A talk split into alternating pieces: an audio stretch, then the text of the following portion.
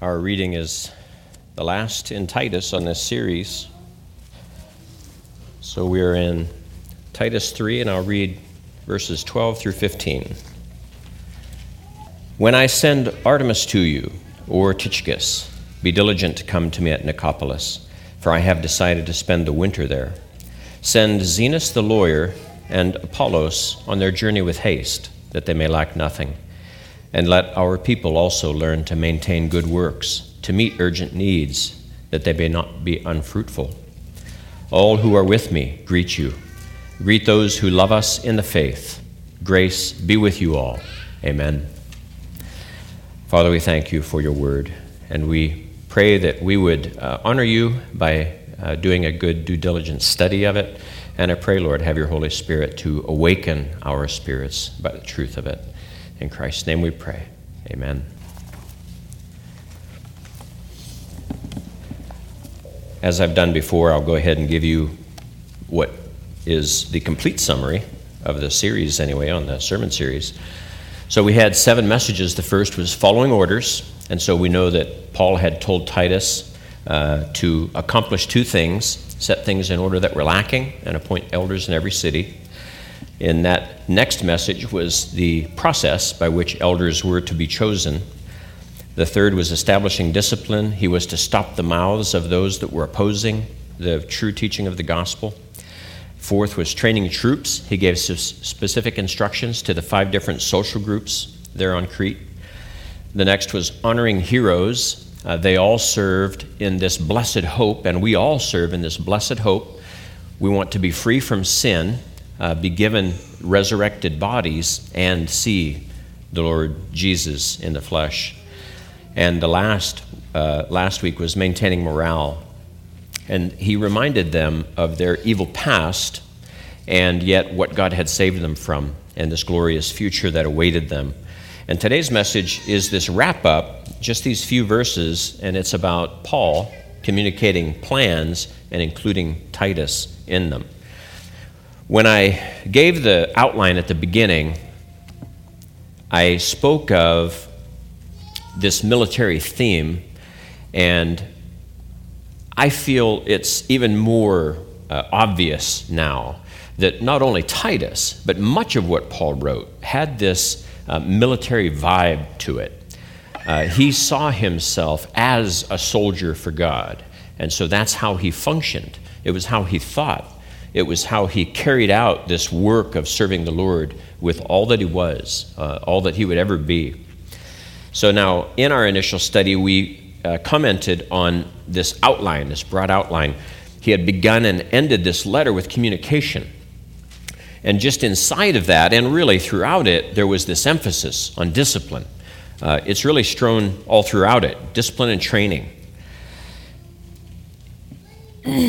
Now he's sharing future plans. At the beginning, he didn't share those, obviously. He spoke of what he had already told Titus to do.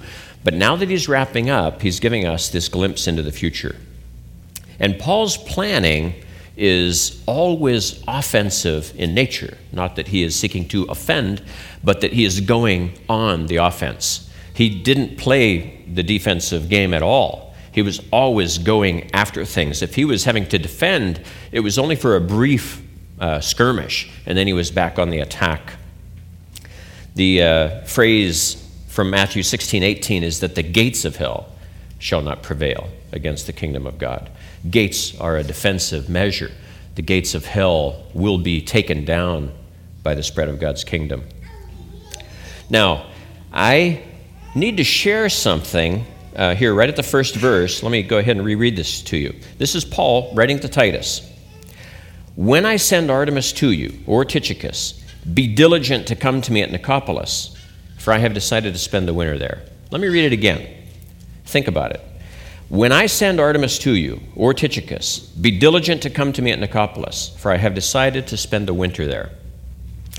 Now, let me flip to Luke 12 and read something else to you. Luke 12, starting at verse 13. Then one from the crowd said to Jesus, Teacher, tell my brother to divide the inheritance with me. But he said to him, Man, who made me a judge or an arbitrator over you. And he said to them, Take heed and beware of covetousness, for one's life does not consist in the abundance of the things he possesses. Then he spoke a parable to them, saying, The ground of a certain rich man yielded plentifully. And he thought within himself, saying, What shall I do, since I have no room to store my crops? So he said, I will do this I will pull down my barns and build greater, and there I will store all my crops and my goods. And I will say to my soul, Soul, you have many goods laid up for many years. Take your ease, eat, drink, and be merry. But God said to him, Fool, this night your soul will be required of you. Then whose will those things be which you have provided? So is he who lays up treasures for himself and is not rich toward God. Let me read another one. This one from James 4, starting at verse 13. Come now, you who say, Today or tomorrow we will go to such and such a city, spend a year there, buy and sell, and make a profit, whereas you do not know what will happen tomorrow.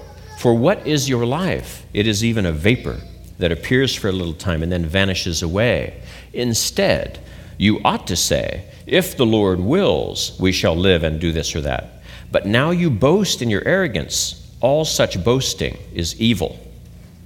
I'm not done, one more and this one is, in, is from uh, uh, Corinthians, 1 Corinthians chapter 4. 1 Corinthians chapter 4, starting at verse 14.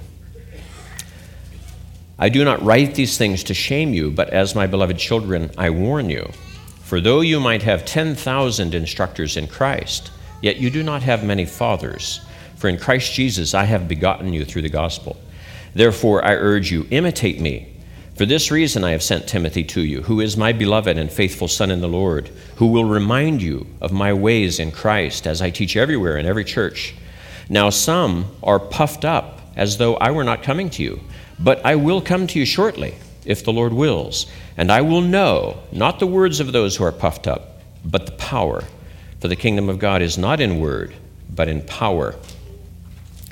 So now you perhaps see the correlation between these three things. So you see in the first that Jesus introduced in Luke 12, you have the presumption of this rich man who is going to tear down his barns and build new ones. He's behaving greedily and he's behaving presumptuously. He's presuming upon time, upon God. In James, they are boasting, and he calls them on it. He says, Your boasting is evil. And in 1 Corinthians, Paul's writing, and he is addressing pride in the congregation in Corinth. And then he says when he promises to come to them if the Lord wills. Now, DV, you guys know what that means, Deo volente, if God wills, God willing. We, I have seen that more and more in recent months. And so it's being uh, stated in response to anybody planning anything for the future. Paul didn't use it in our text. Paul didn't use it there. Is he disobeying this new premise that we have in Christianity that we always have to qualify everything we say about the future? No. In context, what was being addressed were sins. And it was sins of presumption, of boasting, and of pride. And so each writer is speaking directly to that issue. And so when Paul isn't addressing that, when he's speaking of his own plans, he doesn't bother to qualify them with that DV, with that God willing. Only this once when he's writing to the Corinthians. So, what I'm trying to disabuse us of is going farther than Scripture does. Now, go ahead and say DV to your heart's delight. You know, I mean, I, I don't think that's unwise for you to do. But don't call out other people all the time as if they're sinning when they don't. It's not sin. Paul does it all throughout Scripture. He plans for the future, he acts on the future, he says, I'm going to do this, this, this, this, and that. And you don't see anybody rebuking him for that. You, oh, Paul, you forgot to say DV. You forgot to say God willing. So it's just, it's funny too, because just this week, since I've started reflecting on this text, and that occurred to me, I thought, wow, Paul is being very aggressive about the future here. No, no apology whatsoever. And so I've begun seeing it more and more. And it's fine. It's not sinful. It's just let's not be so fussy, so nitpicky, especially when we're rebuking others. We are then going too far, I believe. We're going farther than Scripture. Unless there's explicit sin, and we will have to continue to rebuke people that are boastful, prideful, presumptuous, but only then. We don't really need to qualify it every time we speak about a future plan. So, what I would say is we need not caveat every statement concerning the future with the disclaimer expressing our mortality and confessing God's sovereignty. It's just not needed. We're Christians. Let's trust one another to do the right thing. So, now, what is Paul planning? That was all an aside. So, let me read verse 12 again. When I send Artemas to you or Tychicus, be diligent to come to me at Nicopolis, for I have decided to spend the winter there.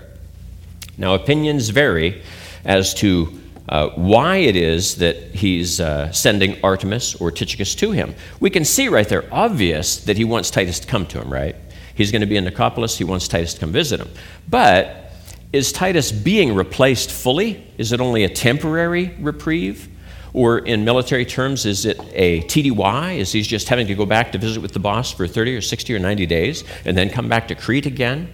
Or is this a full relief? Is he going to be relieved of his responsibilities and now uh, he's going to have someone else there? The consensus is that it's a relief. Titus's role on Crete is completing with him having to go visit Paul in Nicopolis. We can't be certain, but yet in context, that appears to be what's happening. And I had addressed Paul's expectations with the first message, I believe, and that was where I believe Paul expected Titus to complete what he had given him to do, those two things. And now, when he's telling him, Be sure to come to me, I believe he's presuming that those two things will have been accomplished by that time. And so, one of these men is going to then take that work over but hopefully Titus will have accomplished what it is that Paul had wanted. Now, maybe he won't have accomplished it by that time. That's very possible. But then you have to have an explanation for why you didn't complete what it is that you'd been assigned. In any military command, in any structure, you must complete what you're assigned to do in the time allotted. And then you uh, go on to do other things. So now, Paul wanted someone to winter in Crete. So he didn't want to leave the churches in Crete without a leader, without someone there to help these newly minted elders that are spread all over this island. But it wasn't going to be Titus. It was going to be one of these guys if Paul could accomplish his plan. Now, before we go farther, who are Artemas and Tychicus? Artemas, we have no idea. This is the only reference to him in Scripture. We have several times in the New Testament where someone is referenced only once, and then we really don't have much else to tie it in together. Now, he is mentioned first here, though, so I think from that we can deduce that it's most likely Paul intends to send him. Now, if he, if he intends to send Tychicus, there is another thing at play, and I think maybe that was the case, but we'll talk about that in a bit. Now, Tychicus, however, he is kind of strewn throughout Scripture. And let me go ahead and read the references to Tychicus. So, we have in Acts 20, Acts 20, verse 4. Oh, I, I don't have to read that one. It's kind of a long text. Um, all of Acts 19, there is this riot in Ephesus. Now, Paul's been there for a while. He and many men have been there for a while. And yet, this growth of the church is constant and occurring there. And this uh, seller of silver idols, Diana idols, is concerned. His, his living is being destroyed, it's being undermined. So there's this huge riot. And uh, they get Paul out of there. And so a bunch of his people, the, his lieutenants, are sent to Troas ahead of them. Go to Troas, meet me there. And then Paul and one other person go by boat to visit them in Troas and Tychicus was with them. He was one of the seven men that was sent to Troas. And so now I'll turn to Ephesians uh, 6:21. So at the end of the letter of Ephesians, we read this as he's closing it out. But that you also may know my affairs and how I am doing, Tychicus, a beloved brother and faithful minister in the Lord, will make all things known to you. So Tychicus has brought the letter that Paul has written to the Ephesians. And so he's provided them the letter. They've read it, but now Tychicus can fill them in on all the background. What else has been going on in Paul's life? And then we read uh, Colossians uh, 4, verses 7 through 9. this Tychicus, a beloved brother, faithful minister, and fellow servant in the Lord, will tell you all the news about me. I am sending him to you for this very purpose, that he may know your circumstances and comfort your hearts. With Onesimus, a faithful and beloved brother, who is one of you, they will make known to you all things which are happening here. Now, this ties the letter of Colossians, what I'm reading from, in with Philemon, the return of the slave Onesimus to Philemon. With, with Paul having written this letter asking Philemon to free Onesimus to serve Paul as a free man, not as a slave. But so, this again, Tychicus has taken this letter from Paul to the church in Colossae. And he has in transit with him uh, Onesimus. And so now I can just kind of flip to uh, Philemon briefly. Oh, I, I, won't bother actually, but, but there, I'll, I'll maybe read it later. But uh, Tychicus is not referenced in Philemon, but you see that he's present because he carried that letter. He was promised to return Onesimus. So now let me flip though to 2 Timothy chapter 4. 2 Timothy chapter 4, starting at verse uh, 9. Be diligent to come to me quickly. Now, this is Paul's last letter. Be diligent to come to me quickly. For Demas has forsaken me, having loved this present world, and has departed for Thessalonica. Thessalonica. Crescens for Galatia, Titus for Dalmatia. Only Luke is with me. Get Mark and bring him with you, for he is useful to me for ministry. And Tychicus I have sent to Ephesus. And so, see, he's writing to Timothy in Ephesus, and he's handing Timothy this letter, I believe. And so that is, it tends to be towards the end of his letters, when he mentions someone's name, they're the ones that are most likely handing him the letter. So we know one thing about Tychicus he is an excellent mailman because he's delivered many of Paul's letters. Now we also know more because uh, Paul's assignment in Crete, to which Tychicus is a potential, uh, is obviously more than being a mailman. So I don't want to sell Tychicus short. Uh, he is an elder He's very active in the church, very faithful lieutenant of Paul. So he's mentioned as having gone to Ephesus here. Now, was Artemas then sent to Crete, sent to Crete, or did Tychicus get sent and then return? We don't know. We don't know which one of them went. So we don't know how much time has passed between the writing, and I said both 1 Timothy and Titus are probably written around the same time, around 62, 63 AD. Second Timothy is probably written anywhere from one to three years after that. And all of this occurs after the book of Acts has completed, after Paul has been released from his first imprisonment in Rome. So we know Paul is traveling.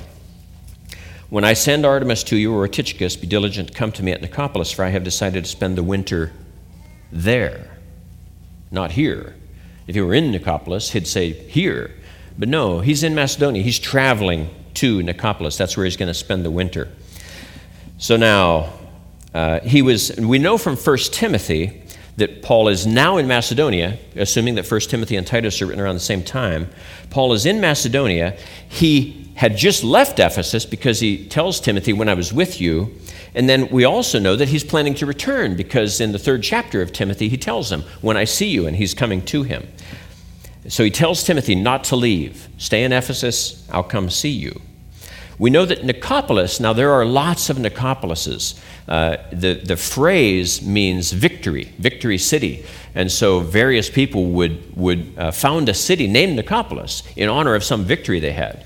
But this is most likely one of only two candidates. And you see Greece kind of like right here, and over here is, uh, is uh, Israel and, and, and Turkey, and then you've got Greece and Crete.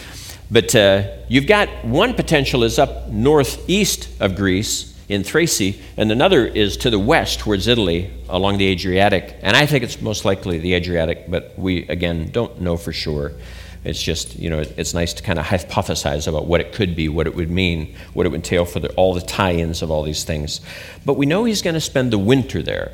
And so he doesn't want to be out on the Mediterranean in the winter. The storms could be rough. Uh, we learned that from when he was uh, being taken to Rome.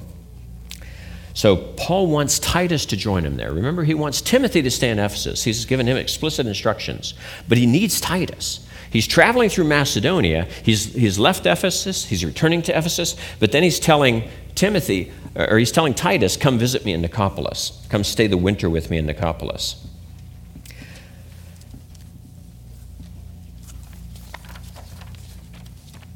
He tells him, be diligent to come to me at Nicopolis.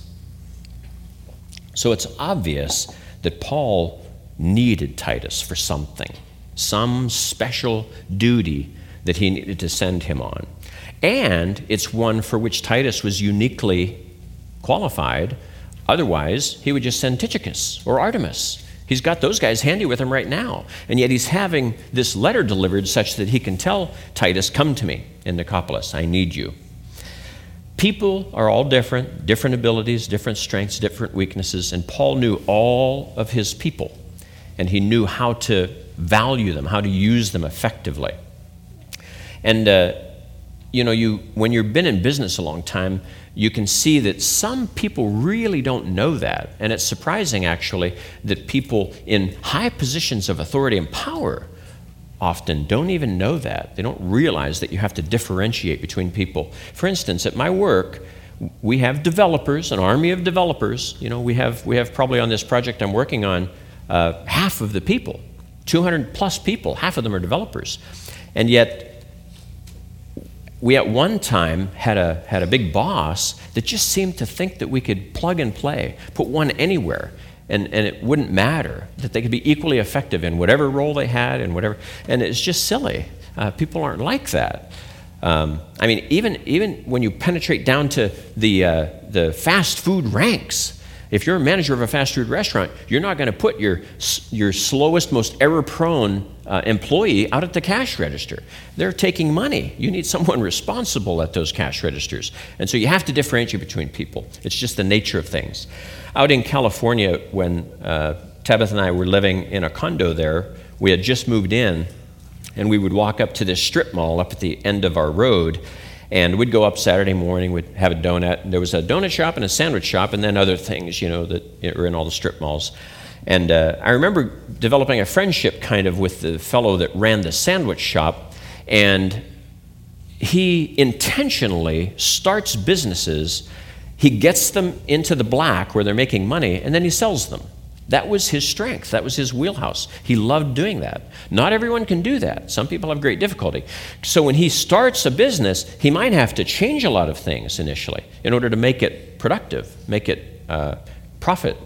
And so I liked that. I, I, thought, wow, this is really cool. And so then he was there about a year, year and a half, and then he sold the business and he went somewhere else to open up another business. People are all different. And yet, what you learn after you've been in something like this, where you're trying to make something a going concern, where you're trying to accomplish a big project, you have a, you have a bunch of people to choose from. But when something critical comes up, you know you need your best person on it. You just can't place anybody there. You need someone you can rely upon. And so, out of an army of people, you might only have a handful of people that you can trust with this particular thing.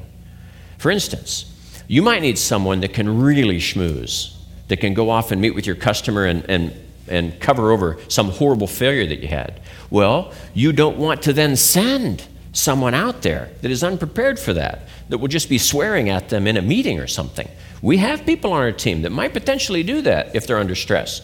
They're the people you keep in their cubes. You don't let them go out and talk to the customers.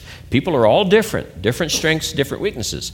But when it comes time to cutting over to production and solving all these problems quickly, that's when you want those people in their cubes to be the most productive because they're great at that. Don't send them in meetings with the customers, but just have them solving bugs. Rapid turnaround. It's great. So a team consists of all these different people with all these different skills. And the best managers are the ones that know that and employ that. They're wise in making decisions. And I believe that's what's happened here. Paul needs Titus. He needs him in Crete, but finish that work up by winter, and then I need you back here in Nicopolis. We have some planning to do. And planning, obviously, in God's church means praying and planning. So now, I want to address verses 13, 14, and to some degree 15 as well, here now at the heart of this before we go on with something else. Verse 13 Send Zenas the lawyer and Apollos on their journey with haste, that they may lack nothing. Again, this statement just pops out of nowhere. Who are these guys? Well, Zenas the lawyer is only mentioned here, so we have no idea. We know he's a lawyer. We don't even know what kind of lawyer. He could be a, a domestic lawyer in that area, or he could be a specialist in Jewish law. We don't know. So we do know, however, a little bit about Apollos. Apollos was an amazing, amazing man, very productive in his own right. If you remember, when we stumble upon him, Acts 18, he doesn't even know Christ. He doesn't know the resurrection. He doesn't know the Savior came. All he knew was John the Baptist. And yet he's going around preaching this. And then Priscilla and Aquila teach him about this, and then he becomes this incredible preacher, evangelist, uh, proclaiming what Christ has done. He was mighty in the scriptures, Acts says. Let me go ahead and uh, read that. Uh, he was mighty in the scriptures. Oh, and let me see. Oh, yeah, 1 Corinthians 1. Let me just kind of refer to where he's referenced. 1 Corinthians 1, starting at verse uh, 10.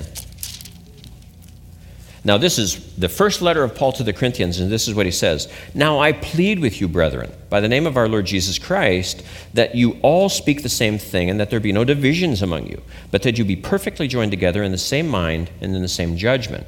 For it has been declared to me concerning you, my brethren, by those of Chloe's housemaid, that there are contentions among you. Now I say this, that each of you says, I am of Paul, or I am of Apollos, or I am of Cephas, or I am of Christ.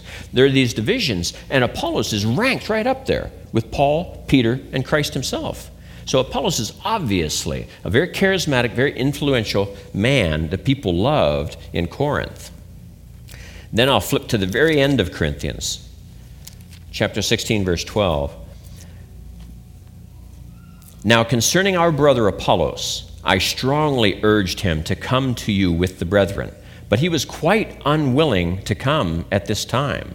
However, he will come when he has a convenient time. You know, you could see Paul. I mean, you could just imagine him. Paul, Apollos, I want you to do this. No, Paul, I can't do that. I'm doing this instead. And, and they're having at it. Paul wants to drive the boat, he, he wants to drive everybody's boat. He's got a plan for everybody. But Apollos is like, Paul, I have my own plan and I'm going to accomplish that plan. So you see that, that within even the community, within the church, you've got people who have opposing plans. One's not bad, one's not good. They're both good plans, they're just different. And yet, Paul sees in Apollos, I want to use this man. And so, if Apollos was weak in some way, where, oh, okay, Paul, you need me so much, I'm going to postpone my plans. But Apollos wasn't like that. He was pig headed too.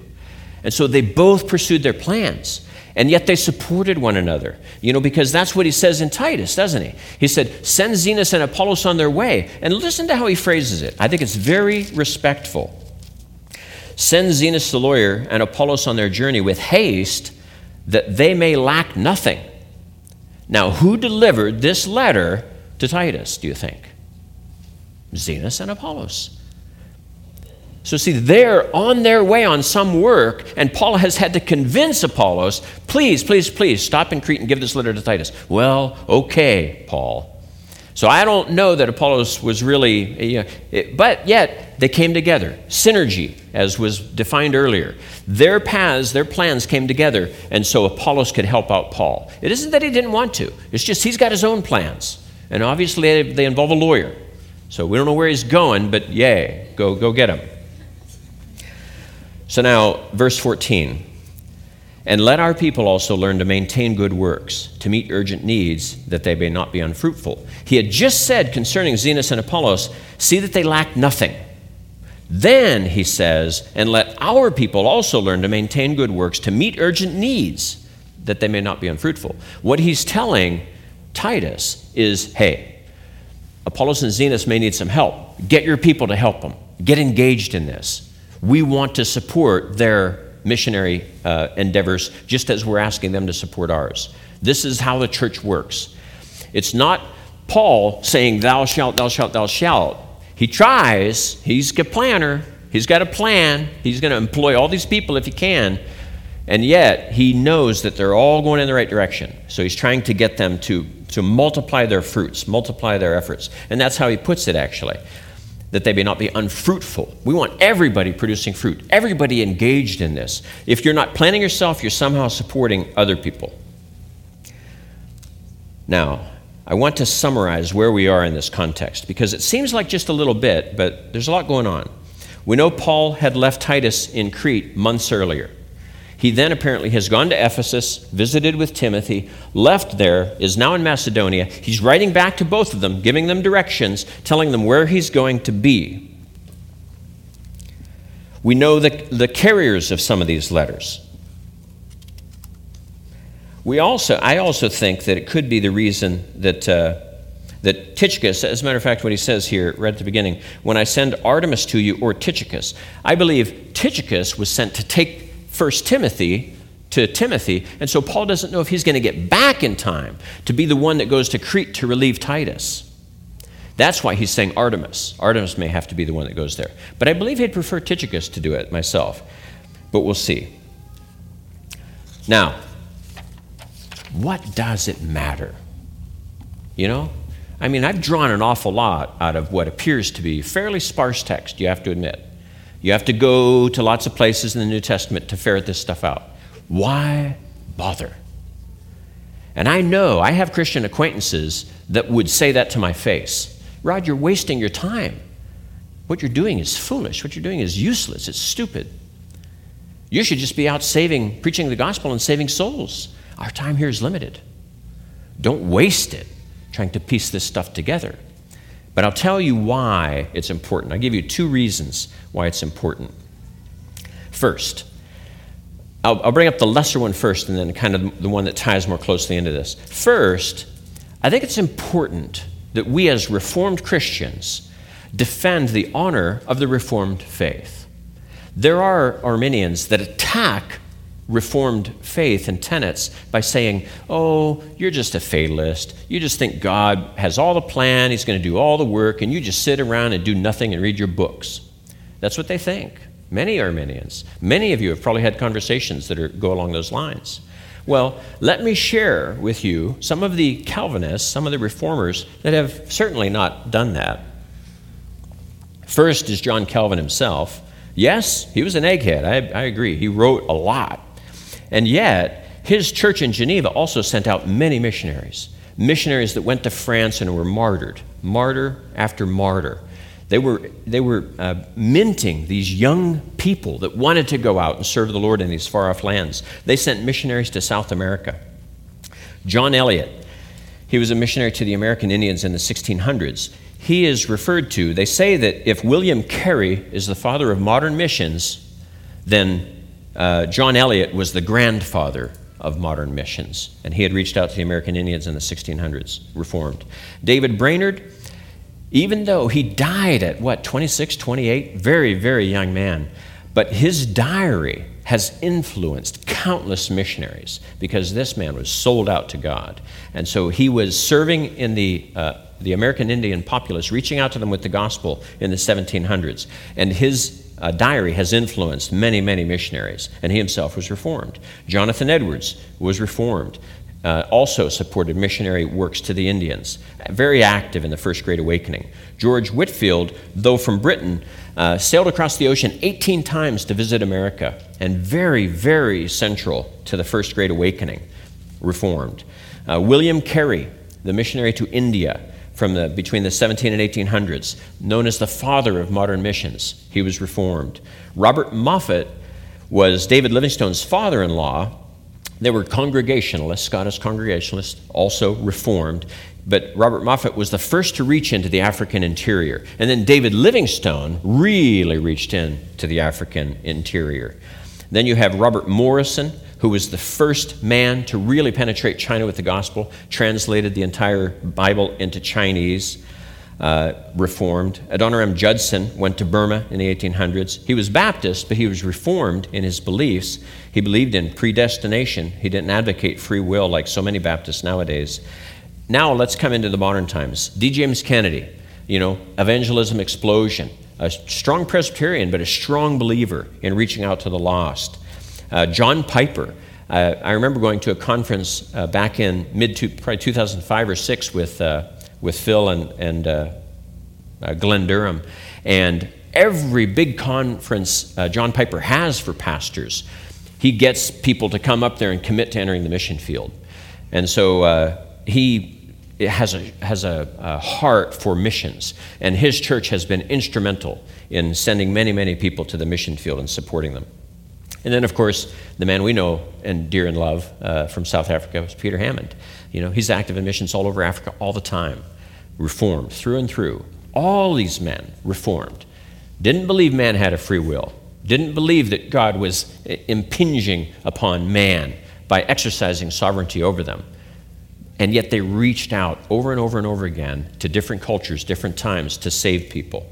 Now, that's the first one. That's the first one. I think it's good to, for us to dig into this to show the veracity of the scripture. But the one that ties more closely with this, what I brought out, all these details about Tychicus and uh, Titus, is that the Christian Bible has withstood a lot of criticism over the last 150 years. With modern times, with modern science, has come an intense hatred for the Bible. And so the Bible has had to withstand a lot of criticism, a lot of supposed proofs that disprove it. And yet, over the last hundred years, there are at least a hundred proofs, one a year, that go by the wayside. Science changes every year, changes constantly. And yet, the Bible hasn't changed a bit in that hundred years.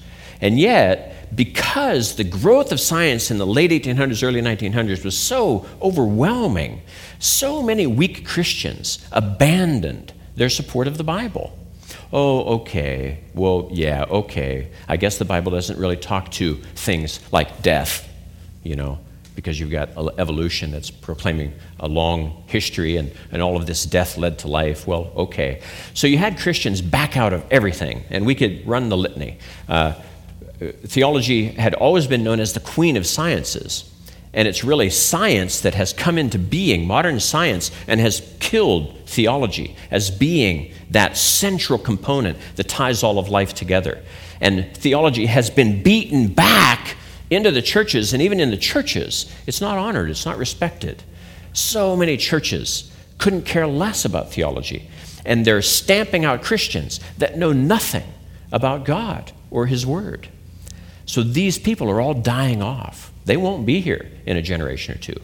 They won't be Christians. They won't be pretending to be Christians anymore.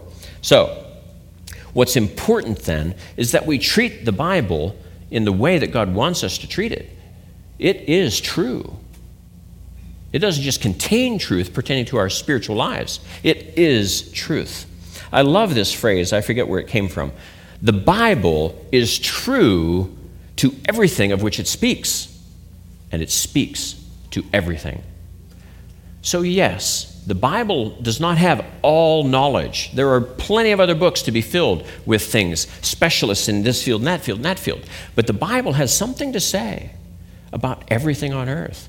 And it's only as we give up the Bible as a source of that truth that we then allow all of these fields, such as geology, such as science, such as the, the study of the planets, such as psychology, all of those fields throw God out and His Word. And then they go awry, they go astray, because they're not hemmed in, they're not founded on truth to concoct a story as complex as the Bible. And what I've just knitted together for you concerning delivery of letters and who went where and all this stuff, if this was all made up, it would be so difficult to have maintained consistency across all these things that no one person could have done it. It would have had to have been this team of people producing this. And yet, that isn't what we see. When a team of people produces something, they would produce so, something so much more straightforward, so much more like a textbook than the Bible is. The Bible is difficult, difficult to parse. It certainly wasn't created to be a textbook. It, it's meant to be more like this huge, enigmatic puzzle that you have to delve into with the Lord's guidance to make any sense of it. And yet, the Westminster Confession speaks of the perspicuity of Scripture as so clear that even the simplest of people cannot deny its role in their salvation. So, see, it's both. It's just amazing what God has created with the Bible. So, now, we, I already said that Paul knows how to use people. And so, what is in, incumbent upon then, us then too, is to know how to use people. Now, not everybody is going to be a, a Paul and out Apollos. They had huge support networks. They had people that believed in them and their plans, and they were willing to serve them in that capacity. I, I, I don't have plans like Apollon and Apollos. I'm not driven like that. I am so impressed that there are people like that. And yet, we all together can form these plans and we function as individuals. We can support one another in this network. Most of us are average. We all want to be above average, right? I remember in a survey, it's like, like 90% of the people refer to themselves as above average. You know, it just defies math. You can't have that. But we all think that we're in that slim margin above the 50%, above the 90%. So, Titus served for a season in Crete. I believe he served less than a year, and yet he accomplished this to which Paul had given him. Paul, Paul counted upon him to do his work well, and I believe he did. He freed him up for work, and I believe the work is, is hinted at in 2 Timothy, because where, when, when Paul is here, most likely imprisoned in Rome, about to face death, and he sees various men who have left him, abandoned the faith even, uh, sought out the world, and he pleads with them to come. All he had there with him was Luke, and he wants Mark, and he wants Timothy to come. Where was Titus?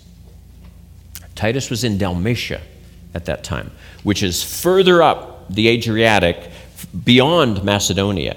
That's why Paul is excited. That's why Paul has written to Titus Come to me in Nicopolis. I need you to spend the winter with me because they, he is laying plans for another evangelism effort reaching much, much further up that coast. And so Paul was still making all of these plans. And even in, in, his final days, he's recounting this. You could tell there's a little bit of sadness there, but there must also be pride, rightfully proud of who all he's affected, all these churches he's planted, all this work that he's done of course, with God's direction, with God's blessing. The Holy Spirit did all this. He and Apollos and Peter, they were all along for the ride. Christ relied upon them for this. But that's what we want to be. We want to be along for the ride, perhaps, supporting these people. When, and I believe this church is very supportive. When we have people that have needs, people step up and they meet those needs. Exactly what he's telling uh, Titus to have the people of Crete rely upon. So, let each of us purpose to set aggressive goals for ourselves and support the goals of others.